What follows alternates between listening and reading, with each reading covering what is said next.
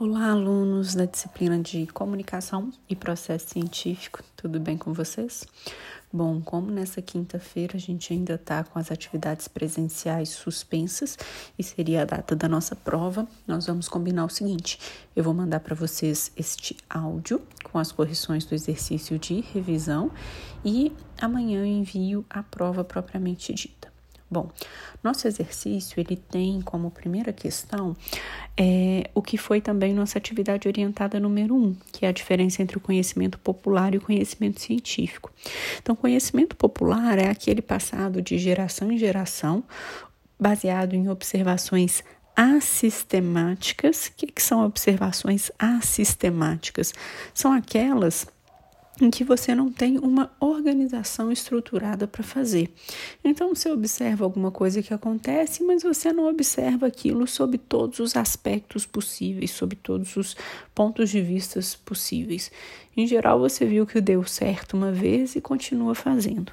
Já o conhecimento científico, ele é baseado em observações sistemáticas, em experimentos e ele, é, ele não é passado de geração em geração, né? Na verdade, o conhecimento científico, inclusive, desculpem, ele não é considerado alguma coisa pronta, acabada.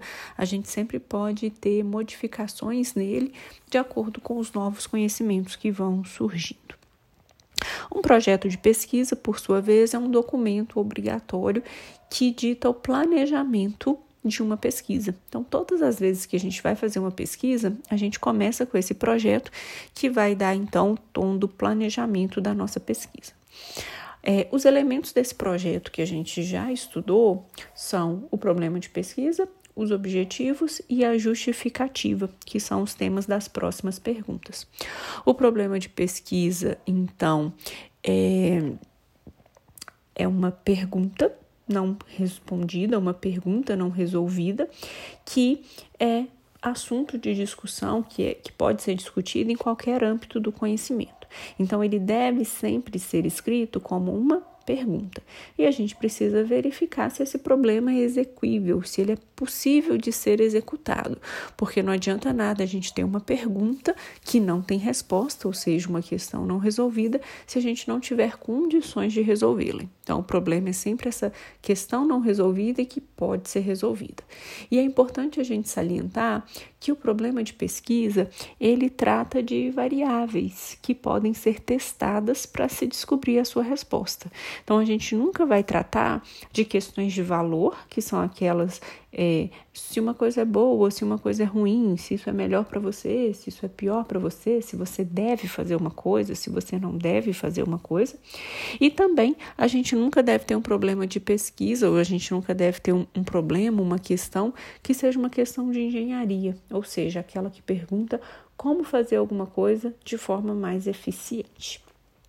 A partir do problema de pesquisa, a gente pode elaborar os objetivos. Os objetivos representam as metas, as ações que vão ser realizadas para responder aquele problema. E os problemas, perdão, os objetivos devem sempre ser escritos com verbos no infinitivo: pesquisar, identificar, avaliar, verificar, etc.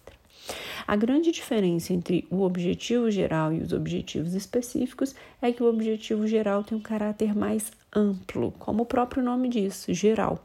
E os objetivos específicos, eles têm um caráter mais concreto.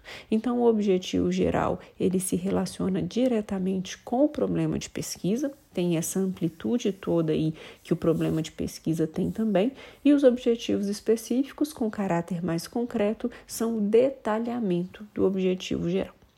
Por fim, a justificativa da pesquisa é o elemento que responde à pergunta por quê. Nele, a gente demonstra a relevância, a importância daquele é, projeto ou daquela pesquisa. Por que, que você está fazendo aquele tema e não qualquer outro? Com certeza é porque aquele tema é importante, é relevante, vai trazer algum benefício para a sociedade, para a academia e ele com certeza tem uma importância pessoal também para o autor. Tudo isso deve estar descrito em um parágrafo, ou no máximo dois, mas parágrafos sucintos, porém completos. É isso, turminha. Fiquem com Deus, boa prova, beijo, tchau.